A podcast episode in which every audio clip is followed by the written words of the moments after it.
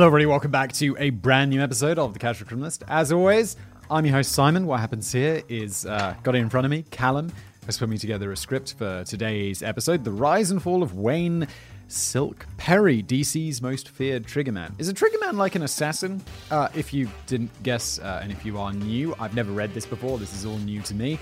We're going to find out a whole bunch of stuff about it. Afterwards, of course, if you're enjoying watching this on YouTube, you will see images. If you are enjoying listening to this as a podcast, well, you enjoy the. Uh, the background music and the effects and all sorts of stuff like that. I hope because they're put together by our fantastic editor Jen. So uh, that's how it all works. And let's just jump into it, shall we?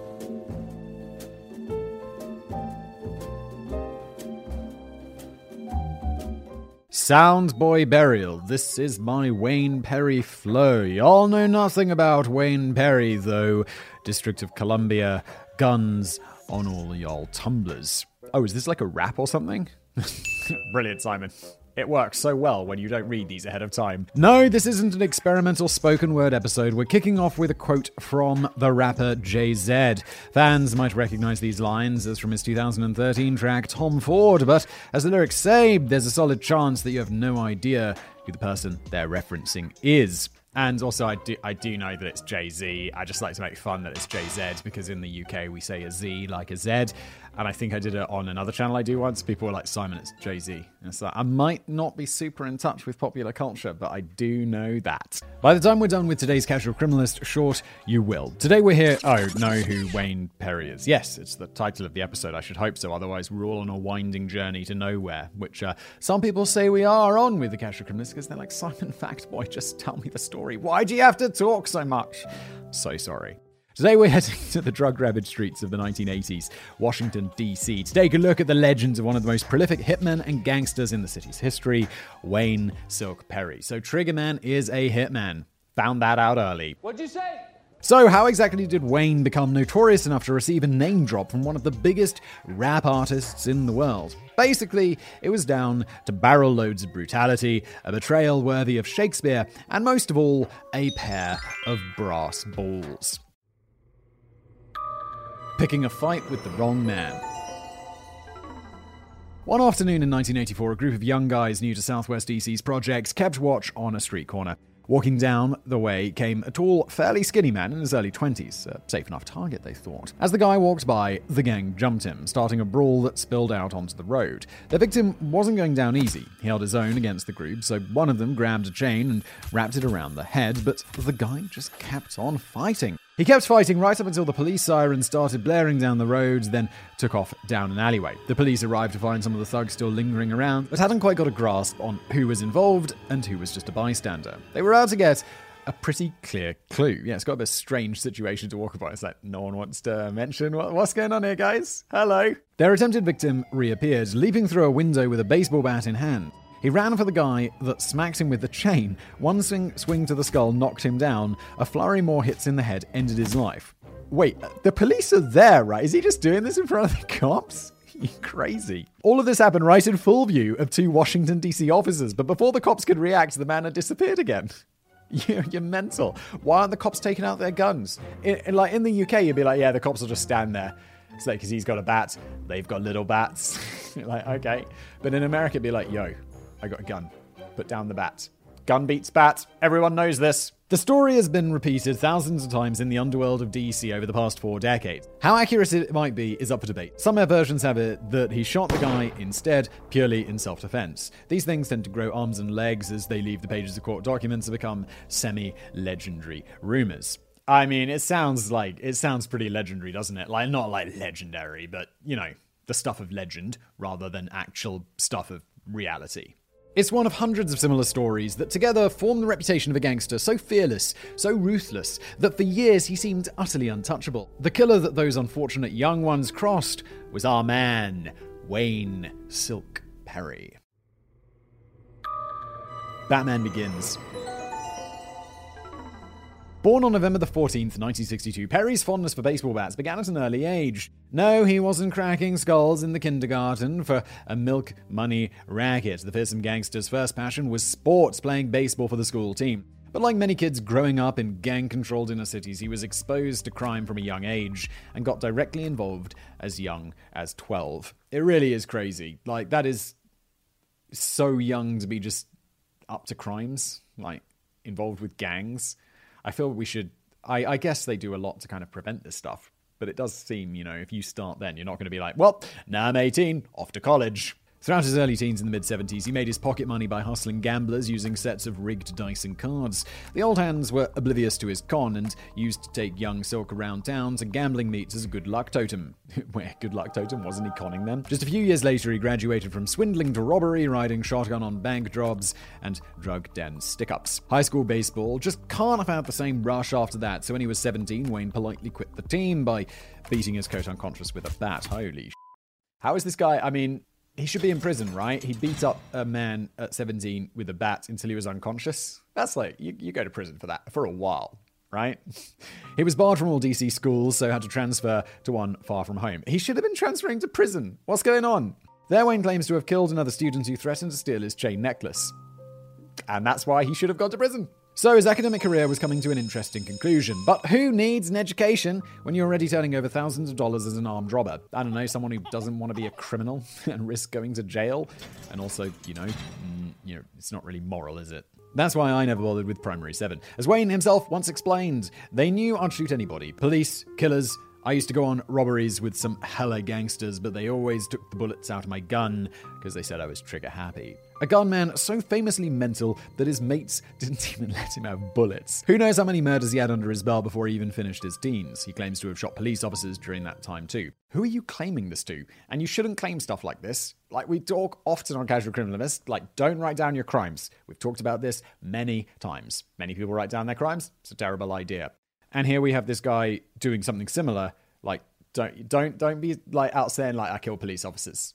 It's not a good idea. I mean, unless you want to get caught. In which case, let's just say it's a fantastic idea. If you're a criminal, make sure you tell people about all of your crimes and write them down. That's great. He was just 22 years old when he used the head of that young hoodlum for batting practice as we saw earlier on, adding one more mark to the tally. After a short while on the run for that deadly beatdown, Wayne's mother encouraged him to turn himself over to the police. His compliance and the fact that he was attacked first meant that the charges only amounted to manslaughter. He walked free after just a few years behind bars. It was pretty serious. But he did kill someone. He beat someone to death and now he's back on the streets and he's got a history of violence. I mean, it's great that he handed himself in, but then they should be like, well, well done for handing yourself in, but you're gonna go to prison forever. Or many, many decades. Making a name for himself. Am I being too harsh on this guy? I know he turned himself in, but he beat his coach unconscious. He's bragged about killing police officers, and then he beat a guy to death with a baseball bat in front of two police officers, allegedly. So, um, I, I don't feel like I'm being too harsh, but I feel Callum's being like quite soft on him so far. Anyway, let's move on. When the Daylight Killer returned to the streets, he leveraged his ballsy reputation to gather a local gang of stick up kids and robbers around him. Drawn to his fearlessness and light-hearted charisma, they followed him on a campaign of robbery, kidnapping, and extortion that spread his name far and wide throughout the DC underworld. Now, a bit of a forewarning here. Some of the anecdotes about Wayne's crimes come to us via a street true crime website called Gangster Report, and a certain racially charged word is used pretty liberally in some of their articles. In the interest of totally not torpedoing Simon's career, thank you. I've taken the precaution of swapping those out for chat. Oh my god, I'm gonna get cancelled one day. One of Wayne's crew members later recounted to the site he put me on a chap one time. He wanted me to lean on the chap. I put the squeeze on the chap, I told him I wanted 50 grand. Then Silk acted like he found out I was squeezing the chap and told the chap that he would get me to leave him alone for 50 G's. It was like taking candy from a baby for Silk. Okay, I know my edit sounds a bit too much like a Charles Dickens novel, but you get the point. Yeah, we definitely do. That kind of con was the gang's bread and butter for a while. They even expanded their scope to target wealthy white lawyers and Italian mobsters too. So, okay, who are we targeting? Well, these very related groups of Italian mobsters and lawyers. Although I guess there are mob lawyers and such things. But anyway. However, Silk soon discovered that there were even easier ways to turn a major profit in the DC gangland. Silk never had any qualms about killing those who got in his way, but eventually he turned his talent for murder into the core part of his gang's business. When that happened, even some of the toughest gangsters in the city started sleeping with the lights on. The untimely death rate among DC drug lords and their goons started violently spiking in 1987, leading some to believe that an out of town gang had sent a contract killer to clear the playing field. But really, this was when Wayne Silk Perry started officially accepting contract killings. Dude, this guy is a dangerous man. The identity of the target didn't matter much so long as the price was right, and as we've already seen, the presence of witnesses didn't really bother Silk much either. It was said that he made a habit of sleeping in his target's back gardens, waiting for the perfect time to strike. When he found his time, his methods were thorough. I don't play that across the street shit. I walk right up and put seven in the head like it ain't shit. Dude, seven feels like overkill. I know, like in movies, the spies do the double tap. And as a kid, whenever I played James Bond games, I was like, always double tap like a spy. But uh, I don't think there's no there's no such thing as the seven tap. I think you got him after one or two or three for safety. Seven seems a bit excessive, Wayne, I have to say. Yes, agreed, Callum. With each killing, his John Wick style Baba Yaga reputation grew stronger. I don't know what a Baba Yaga is. I saw, I've seen John Wick, and I have to say, I know people love John Wick to no end, but I found it quite boring. It's just overly violent, and there's not much of a story. And I fell asleep in the second John Wick. Smash that dislike button. So much so that even when people figured out he was behind the killings, most were too terrified to go seeking revenge, so Silk enjoyed an unprecedented level of hood immunity. Even though his moral compass was a tad faulty, DC's murder goat did hold one value extremely dear loyalty. As one of his gang put it, Wayne only respected men. If a dude was a rat, he wasn't supposed to breathe, let alone come out of his hole. No matter how much money the rat had, spent or flashed, or how hard he flossed, that shit meant nothing to Wayne. Only integrity and heart counted to Silk. What's his flossing got any? I, I assume flossing must be like some sort of slang, but it's like he's got excellent dental hygiene. Doesn't matter if he's a rat, even though his dental hygiene is excellent. Living according to this slightly twisted criminal code, Wayne did right by his own and would never turn a weapon on his friends or followers unless they crossed him. Drug dealers of the city knew this and started bringing tributes to Wayne and his crew in the hope of buying safety. These included some of the biggest players of the, of the 1980s DC underworld. Towards the height of his fame, they would even avoid driving around in their fanciest cars just in case Wayne realized that they might have a bit more cash on hand than they were admitting.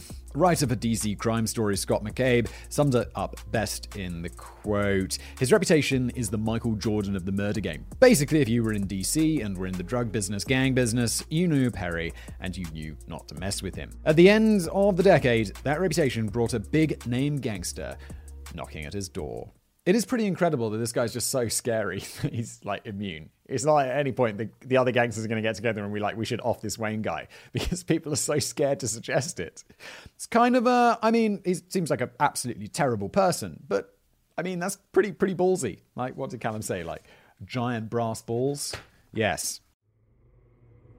Alberto Alpo Martinez. Alberto Alpo Martinez started his drug dealing career at the tender age of 13 in Harlem, NYC. He managed to claw his way right up to the top of the Big Apple's underworld, becoming one of the biggest kingpins of the East Coast. In 1989, he decided to expand his operation to DC since the city's resident drug lord, Rayful Edmonds, was recently locked up. So Alpo sent his men to scout out the best muscle that the city had to offer. That's how he came into contact with the Michael Jordan of murder. he claims when they met, he bailed the killer out of jail, but Wayne's version is a little more interesting. He was on his way to kill Alpo at a nightclub after hearing the drug lord was putting a hit out on him, but when he got there, his friends convinced him it was all a lie, and the two became friends. The gang world is so bizarre. So how did you how did you guys meet? How did you become friends? Well, let me tell you a story. From 1989 onwards, Wayne Perry was Alpo's go to hitman in the district, and eventually worked as his bodyguard and enforcer for the Martinez organization. In exchange, Wayne received huge wads of cash or bricks of crack cocaine for him and his gang to sell off. In that situation, I'd be like, wait, I don't want to be paid in crack because I have to sell the crack. Just give me money. I don't want to be paid in crack. How many times? Firstly, they blitzed the DC underworld, killing off rivals in droves. Some dealers ran in fear to the police, willing to testify against the duo in exchange for their own safety. But not even that put them beyond the reach of Silk. He was well known for offing anyone who snitched to the police. It was even, even if they have excellent dental hygiene. It was even alleged that one of the witnesses he killed was his ex-girlfriend, stabbed in the face, then shot down outside Constitution Hall after a concert. Well, Wayne, maybe if you weren't so fond of blasting people right in front of crowds, there wouldn't be any witnesses in the first place. Just a bit of constructive criticism there. One of his underlings from those days gave some insight into how they dealt with rival dealers working their turf. And there's a quote here.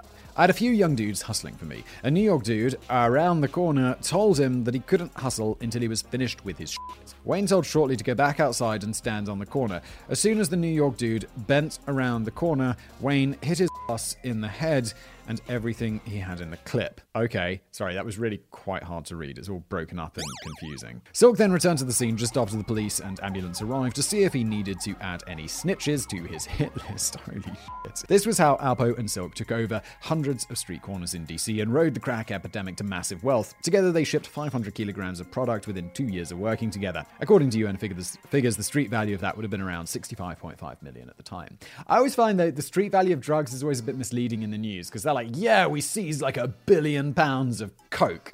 And it's like, yeah, you did. If it was sold at like a high price on the street. But it's like that coke probably was way cheaper when it was, you know, obviously was cheaper from wherever you buy large quantities of coke from. And then when it got shipped into the country, it would be distributed among a whole bunch of people who distribute a whole bunch of other people who distribute it to, you know, it's not real. I mean, it is worth that much, but also it's not it's just better news and it looks better for the police to be like, yeah, it's street value rather than like wholesale value from Colombia. The height of his powers. With the patronage of one of the biggest drug dealers in US history, Wayne Silk Perry was now a brand name among the American criminal underworld. He claimed to have committed well over 100 murders throughout his career. If we were treating this as a regular serial killer episode, then that would probably put him ahead of the worst ones in history. For comparison, even the total combined victims of John Wayne Gacy, Ted Bundy, and Gary Ridgway didn't touch triple digits. Wayne might have been more prolific than the unholy trinity, but when their killings are contained within the criminal underworld, murderers apparently get a free pass and mentions in the Billboard Hot 100. Yeah, I don't know why it is different, but it is isn't it? I don't know why though. I guess it's because there's no personal vendetta or like I mean I don't you know serial killers don't necessarily have personal vendettas, but they're like they're they're crazy. They're like psychopaths. Whereas this guy probably definitely a psychopath, but also it's like yeah it's a job. I mean it's a horribly dark job and you're murdering people, but it does feel different somehow, and I don't really know why. Interesting. Part of the reason Wayne Perry is so romanticized is his fierce loyalty to his nearest and dearest. By 1990, he was basically a hood superstar, rich beyond his wildest dreams, and he made a habit of sharing his newfound wealth with his community and crew. One of his gang, named Manny, explained how Wayne used his terrifying influence to get him back on his feet after a long prison stint. We pull up in front of a well known spot that's owned by some dudes that's supposed to be major in the city. Wayne looked at me and said, Go in there and tell such and such to send a bag of that money out here. So I went in, and with no problem, the dude gave me a bag full of money. Wayne had chaps scared to death. Chaps, square back, bracketed there. Once you've robbed and killed enough people, just bypass all the unpleasantness of a stick up and just skip to the ending. That's so crazy. You go in there, yeah, like, uh, Wayne Silk sent me, and they're like, here's your money. Epic. I mean, in a terrible, horrible way. That kind of power turned Wayne into a god in the eyes of his crew and young contract killers, and a demon to almost everyone else. He was able to outfit his gang with heavy weaponry, including grenades and sticks of dynamite. Holy sh! It's not heavy weaponry, yeah, we managed to get an automatic gun. It's like, no, we got grenades. By this point, basically everyone in their gran knew that Wayne and his gang were behind dozens of killings, but for years the authorities couldn't find anyone willing to speak out, until one day they did. I mean, why did no one want to speak against him? Because he's the most scariest man alive, and the thing he hates more than anything else is snitches. The career of this murderous Michael Jordan was cut tragically short not long after his 30th birthday. Wayne's downfall. Throughout the first few years of the 90s, the FBI had been tracking Wayne's movements, trying to build a case against him. Stupid snitch FBI. Just joking. It wasn't until 1991 that they finally found someone willing to flip on the notorious murder MVP.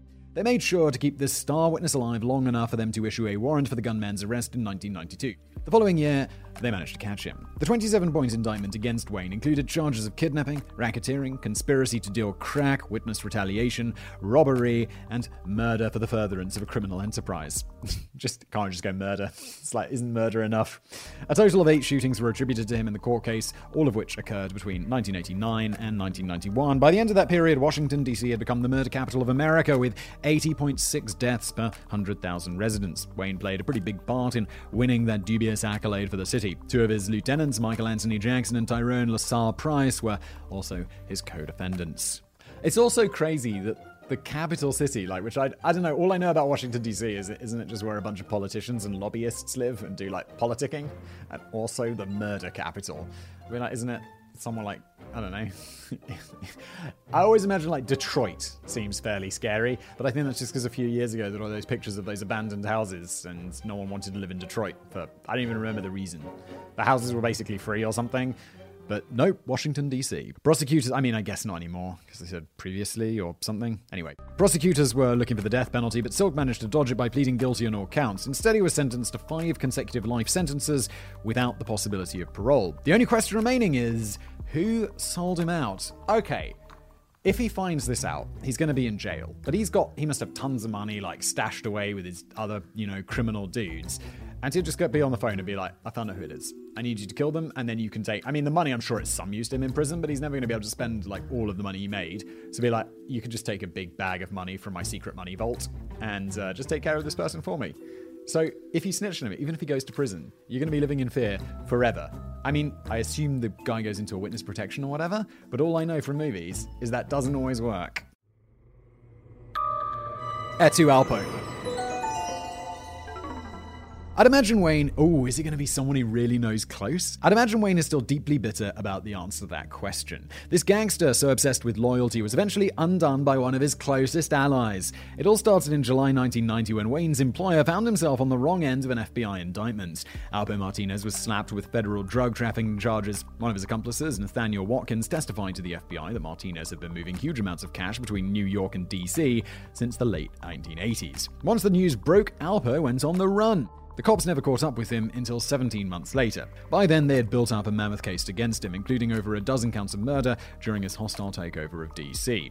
And who do you think was the main instrument of all of this death dealing. To dodge a big chunk of his charges and slash his prison sentence down to a measly 35 years, Alpo flipped on Wayne Silk Perry, along with many more of his accomplices. This seems like a terrible idea. If you plead guilty, you can probably get life without parole, right? Because the Wayne dude did, Wayne Silk. And so you're going to snitch on everyone. You still got to go to prison for 35 years, which, how old's this dude? Like 30, 40? He was Wayne's boss, so let's assume he's like, I don't know, 35, 40. So he's going to be in there till he's 75. Do you live long in prison? I don't know. The healthcare is probably pretty good and stuff like that. But I can't imagine. It just doesn't seem worth it to flip unless you're going to get witness protection or some And someone's going to murder you in prison. In a world where snitching is the ultimate moral sin, this was unforgivable. But unfortunately for all of his associates, the feds placed Alpo far beyond the reach of Silk and his crew. This was one problem that a few bullets to the head couldn't fix. And just like that, the empire came crumbling down, and Wayne Silk Perry's life as a free man came to an end. Wow, so they actually have managed to keep him safe in prison? That's crazy. I, just, I don't know. I saw Breaking Bad when all those people got murdered in prison, and I'm like, you can get murdered in prison. I mean, not because you, you know, for someone on the outside or even inside wants you dead, they can make that happen. Maybe it's not like that in real life. Maybe it is. I don't know. Wrap up. Wayne Silk Perry is now living out the rest of his days at a maximum security prison in Washington state. After converting to Islam, he now goes by the name Nkosi Shaka Zulu El. As for the guy who sold him out, he's the only one to get anything like a happy ending here. Alpo was released from federal prison in 2015 and is now living under a new identity. He got his sentence down to 35 years, flipped on the guy, and he got released after 1989, 15 years. Was it 15 years when he went to prison? Roughly. So that's not bad. I, I, take everything back I said about snitching on him. Apparently, it was worthy for this Alpo dude. Shit. Okay. To call Alpo the villain of this story might be a bit of a stretch because really, if mass murdering gangster Silk is the hero, then something has gone really, really wrong. Yeah, I mean, we don't always need to have heroes. In this story, it's just two villains. Some online idolize Wayne Perry as a street hero, doing what he had to do to survive, but I'm also pretty sure plenty of others also managed to survive without murdering 100 plus people with baseball bats, guns, and explosives. Hardly the sort of life a person should put on a pedestal. Still, at least the next time he gets a name check in the top 40 rap song, you know exactly what murderous, cold blooded maniacs they're talking about. And now you know. Finally, just some dismembered appendices, and then we're done for today. Number one. In the early 90s, Wayne and his gang were driving around with an associate who tried to start trouble. Wayne pulled into a parking lot and challenged into a fight. When the guy refused, Silk forced him to strip naked, then shot him in the backside, making him waddle off in agony. As one of the crew said, everyone was laughing, it was all a big joke to Silk. Oh, yeah, Good one. Classic prank, Wayne. Number two. Alpo Martinez has also himself been memorialized in a song, far less favorably than his bodyguard, of course. Few artists have anything good to say about snitches. He boasts name checks in tracks by Jay Z, The Game, Nas, Drake, Future, 50 Cent, and many more. Must be tough listening to the radio for this iconic East Coast Judas. And that everybody, is our episode of Casual Criminalist for today. I do hope you enjoyed it. As I always say, look, if you're watching this on YouTube, there is a like button for you to use or a dislike button if you don't like the show. That's also, or this, just this episode, that's also possible. Subscribe also if you are listening to this as a podcast. Welcome. Thank you. Please leave a review if you can on your platform. Make sure you're subscribed. And why not tell a friend? That one's irrelevant. Like, it doesn't matter which one you're listening on, podcast or YouTube. Why not tell a friend about the show? Share it on social media. It does me a favor, it gets more people listening, and I like it when people listen and watch the things I make. So thank you, and I'll see you next time.